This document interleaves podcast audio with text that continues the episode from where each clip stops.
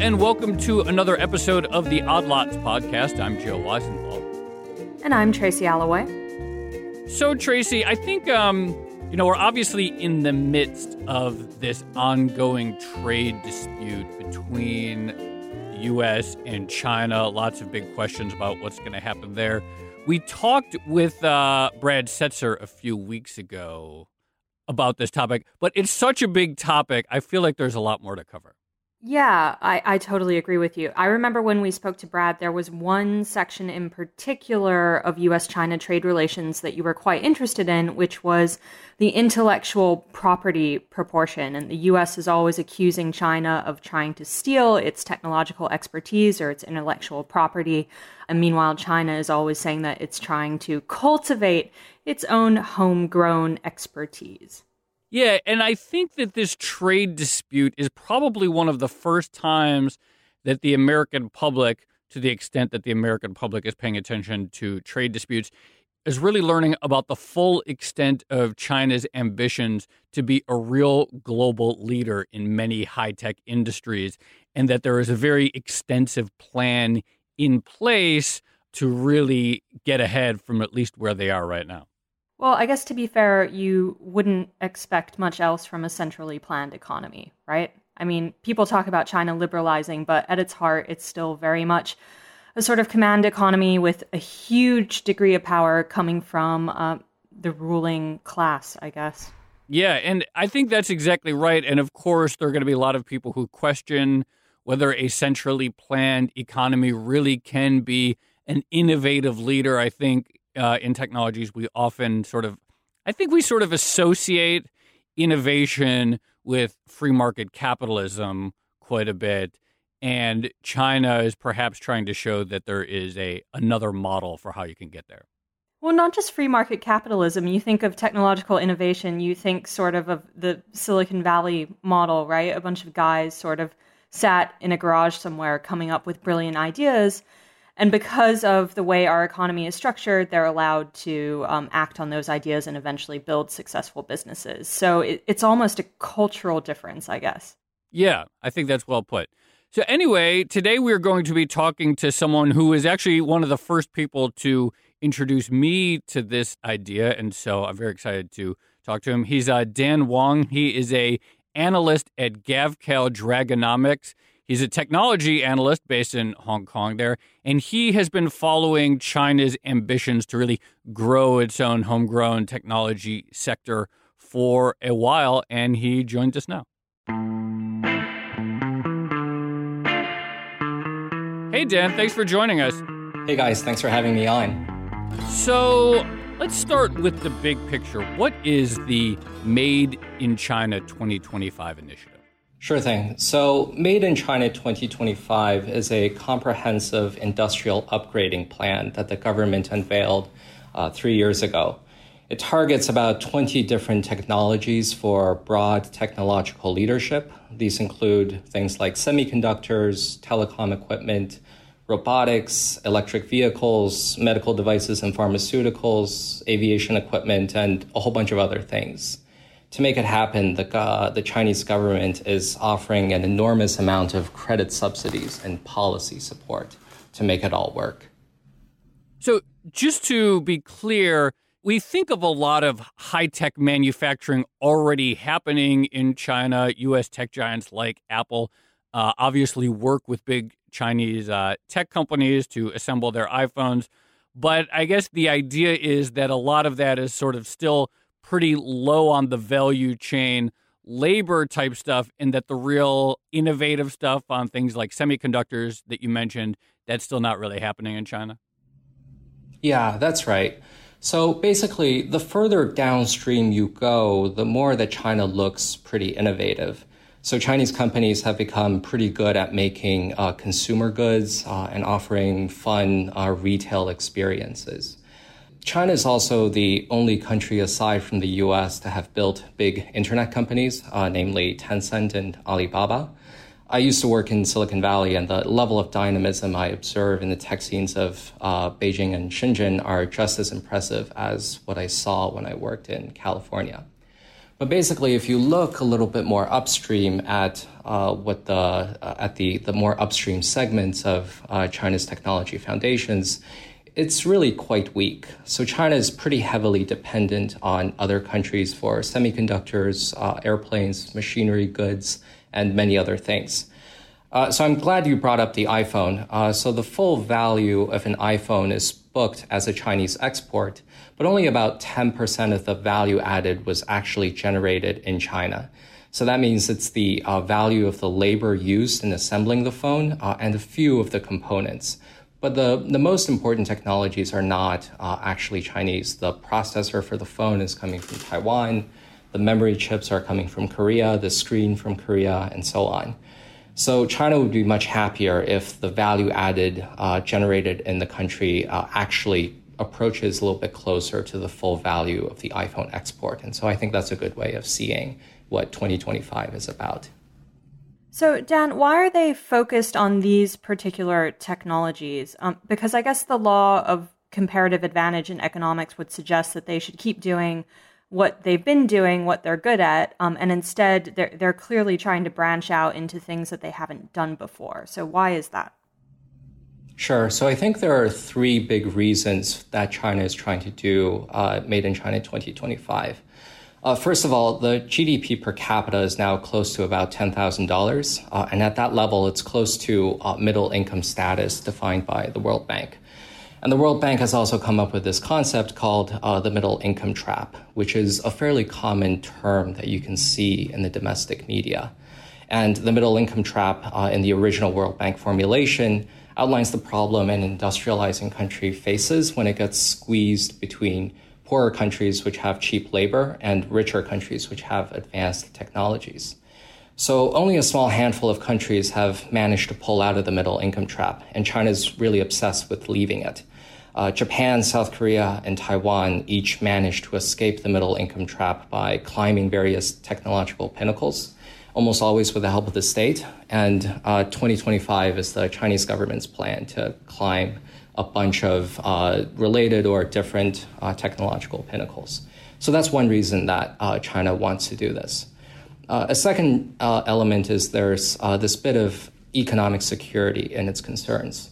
So, a fairly salient data point that shows how dependent China is on foreign technologies is that every year it imports more semiconductors by value than it does crude oil. Uh, now, some countries go to pretty great lengths to secure their supply of oil, and uh, China wants to secure its supply of semiconductors by uh, creating strong domestic companies. And third, there's this uh, national security element to it as well. Uh, when I talk to Chinese, uh, a name keeps coming up Snowden. So the Snowden documents revealed that you know the U.S. tech companies have been fairly cozy with the U.S. government, and China's importing uh, hundreds of billions of dollars worth of American semiconductors every year, and it doesn't want to be uh, spied on because it has to import these things. That's funny because obviously a big source of anxiety here these days is the fear of being spied on with uh, goods that the U.S imports from China or Russia. So interesting that it the anxiety goes in both directions, though I guess that's just sort of perhaps to be expected. All right, let's talk about the mechanics that the government is actually using to foster this technological leap forward.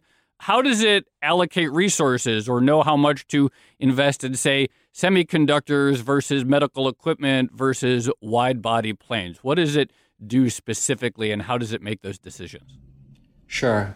So it's trying to catch up to the technological frontier. Uh, and to do so, I think you need uh, at least three things. Uh, one of that is uh, money, another is uh, IP, the technology, and the third is this process knowledge, or what we can also call tacit knowledge, uh, managerial expertise, or know how. So uh, if we look at each of these segments, uh, we can pretty much assume that money is not going to be a problem. The state is going to be uh, is going to provide a lot of credit subsidies to build up these industries. There's a lot of figures we see floating around, uh, some as high as 300 billion U.S. dollars that the that the government is willing to spend on this, and uh, about 130 billion dollars of that is earmarked for semiconductors alone. And that's just from the government. There will be uh, private funds that will invest too. The second element, when you look at uh, technology of China trying to acquire IP, I think the best thing to read on this is the uh, USTR's Section 301 report. It prepares a pretty uh, comprehensive case of all the ways that China tries to obtain technology. Uh, these include uh, joint venture requirements for foreign firms, uh, compulsory licensing schemes, administrative demands for technology transfer, strategic overseas investments, and what the USTR calls uh, unauthorized cyber intrusions.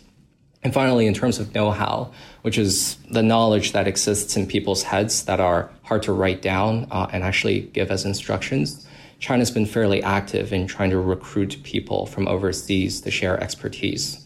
A lot of this involves trying to get overseas Chinese to move to China, uh, but they also try to hire foreigners from uh, all parts of the world. So, is it easier or is it better to be able to sort of buy a, a, tech industry like that or create a tech industry like that with this sort of centralized planning versus what we've seen in Western countries where the tech industry sort of grows up in some cases relatively natural? Like, what are the differences between those two industries? So, I think the uh, big thing to keep in mind is that uh, China is trying to catch up to the technological frontier for most of these things. Uh, there are a few of its technologies which seem to be at the technological frontier. Uh, and so these things would include, uh, I would say, solar panels, uh, telecom equipment, high speed rail, uh, and wind turbines. China seems to be already fairly advanced uh, in all of these. But for all the rest, things like semiconductors, aviation equipment, pharmaceuticals, China is trying to follow um, a path that another country or company has uh, already blazed. So, uh, in terms of trying to just basically uh, reach what the what the what the technological frontier is today, I think that's that that that is kind of a an almost a qualitative difference with uh, this sustained innovation that we see uh, in in the U.S. of just incrementally pushing that technological frontier forward. I'm so curious about the specifics of the resource allocation. So you mentioned 130 billion dollars to invest in uh, semiconductor development, but who gets the money? Are there startups that apply for grants? Are there existing state-owned companies that then launch semiconductor units? How do they actually go go about allocating it? And then, you know, I assume it goes to multiple companies who decides who's leading the way and then gets further allocation and then who decides who's you know you're not cutting it this project isn't going anywhere. Because i think in a lot of people's minds this is where they see the free market doing a good job of in theory figuring out the winners and losers and allocating more to the winners. So how does uh, china solve that problem? So pretty much uh, this is um, pretty much entirely decided by the state so China uh, has a, a, a, bunch of money available. Uh, some of it it will allocate to uh, some of the existing semiconductor foundries, fabs uh, that have already been uh, around, and then uh, some of it will go towards just totally fresh efforts. So, for example, China basically has not done, does not have much of a position in making memory chips at all. And so uh, the government basically decided to put something like uh, 30 to 40 billion dollars uh, between these uh, four different uh, semiconductor fabs uh, in central China. So these were fresh efforts. the process of which city would get a, a, a, memory fab was not entirely transparent. They're dispersed across a couple of big cities in central China. And they were they were given this money uh, from the central government, from the from the local government, from the provincial government, uh, and also from other state-owned companies. So these things are not super transparent, and uh, it's probably correct to suspect that a lot of this is driven by political connections, and that's just in the case of semiconductors. So, if in seven years' time we wake up and China has built a world class semiconductor industry, is that going to discredit the sort of Western um, free economy way of doing things? Does that suggest that maybe the Chinese model is correct? I'm not sure that it does. I think that if China manages to catch up, uh, basically, uh, this will be another case of there is some uh, success of protectionism. Uh, basically, if you look at every country that has industrialized after Britain did, the US, Germany, Meiji Japan, uh, and uh, more recently uh, the East Asian countries, they each built their industries with some level of uh, tariff, protect, uh, tariff protections, some level of uh, government support, some level of trying to acquire technologies from overseas, and plowing state subsidies, especially in more recent times, plowing state subsidies into trying to build, to try to catch up to the technological frontier. And that's pretty much what China's doing. Uh, China's taken a look at basically the, the memory industry is pretty interesting, actually. Uh, memory was in, uh, DRAM was invented by this uh, small American company named uh, Intel. The US got pretty good at making DRAM. Japan took a look at uh, memory, thought that it could do it as well, built up its memory industry, turned out to be pretty successful, mostly drove US players out of business.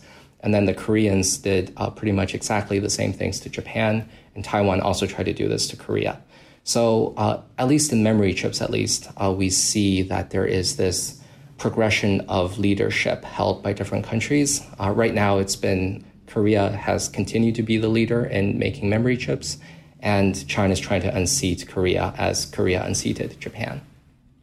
Yeah, I wanted to follow up a little further and push the question about the U.S. model you mentioned you used to work in Silicon Valley.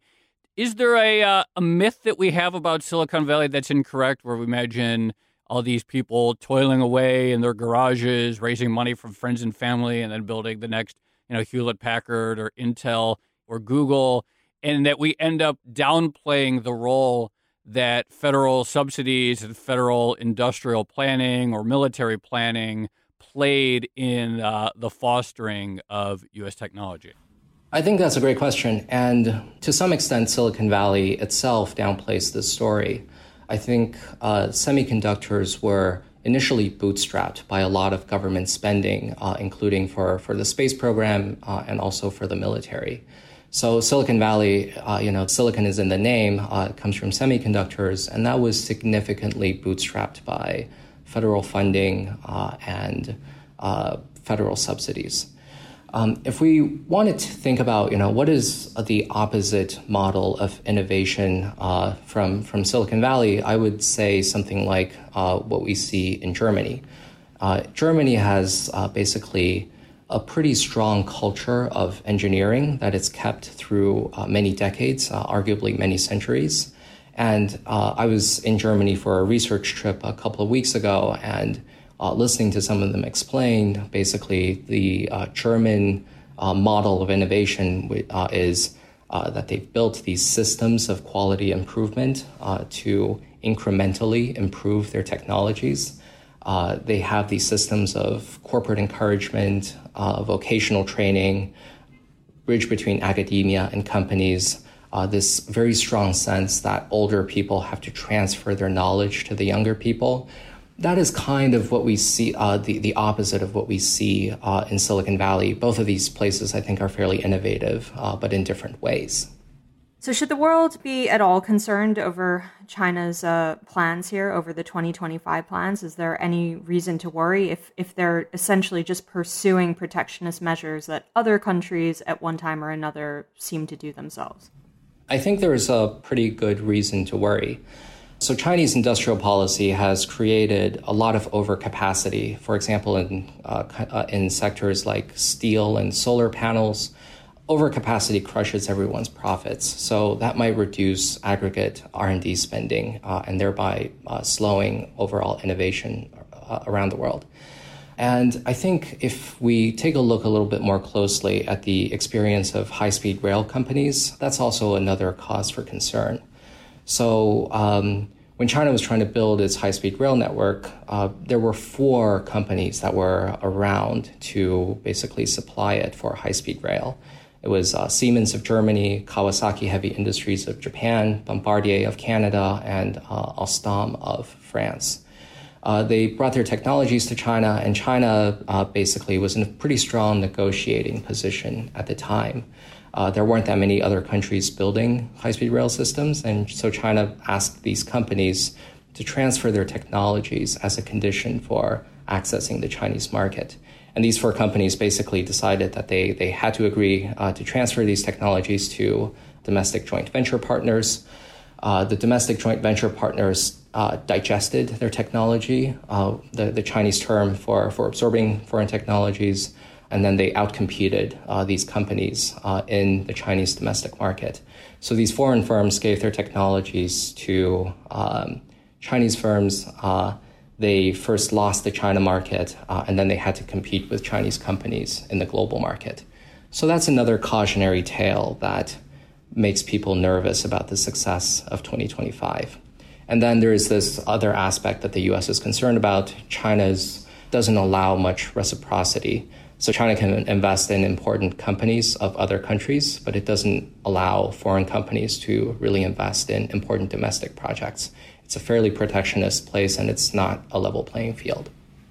Uh, you mentioned the overcapacity issue. The flip side is that for many of the things that China is building, there could be tremendous benefit to the consumers of those goods. So, one area that comes to mind in recent years is the incredible collapse we've seen in the cost of solar panels all around the world. The estimate for when solar would reach price parity with other energy technologies uh, have all proven to be way too pessimistic, and solar prices continue to plunge much faster than people expect. And that's of theoretically benefit to many people around the world. And uh, sort of Chinese industrial policy uh, has played a big role in that. Yeah, I think that's a pretty good example. If solar panels are really good for the environment, then this could be something that people can be glad about. Uh, and I think it's also possible that 2025 can be good for the world more broadly because downstream businesses can benefit a little bit.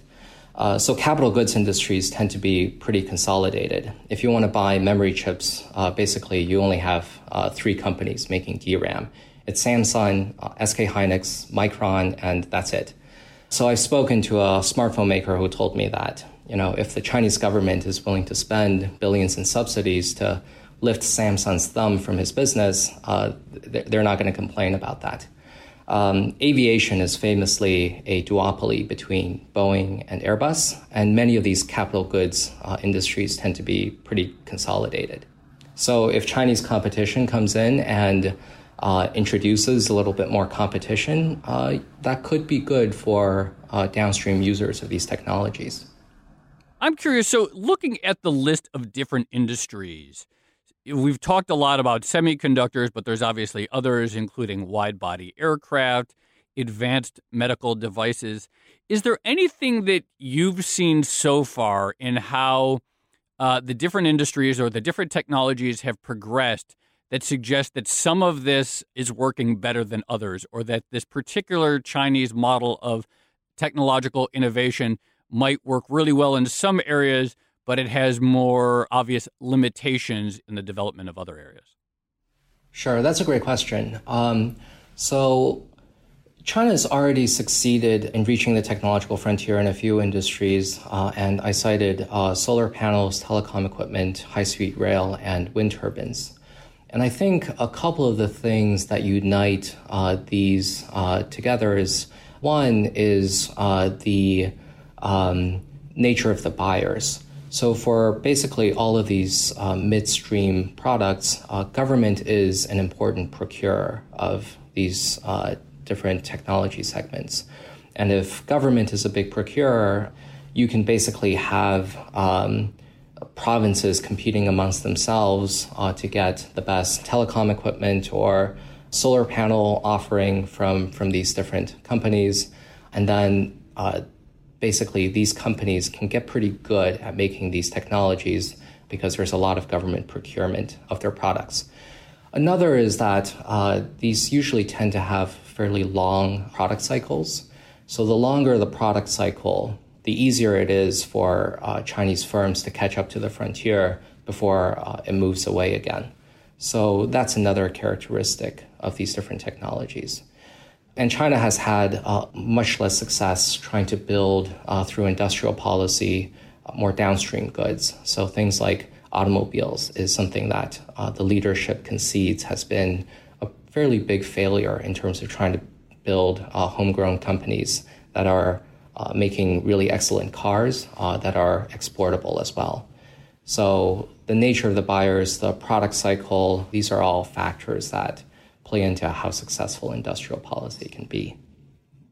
Dan, that was a fascinating conversation. I feel like this is a going to be well, obviously, a huge story for the years ahead. And regardless of what happens with the trade talks right now, it just seems inevitable that there's going to be so much more interest in the progression of China on these various technological fronts in the years ahead. So, uh, thank you very much for joining. Well, you bet. Thanks for having me on.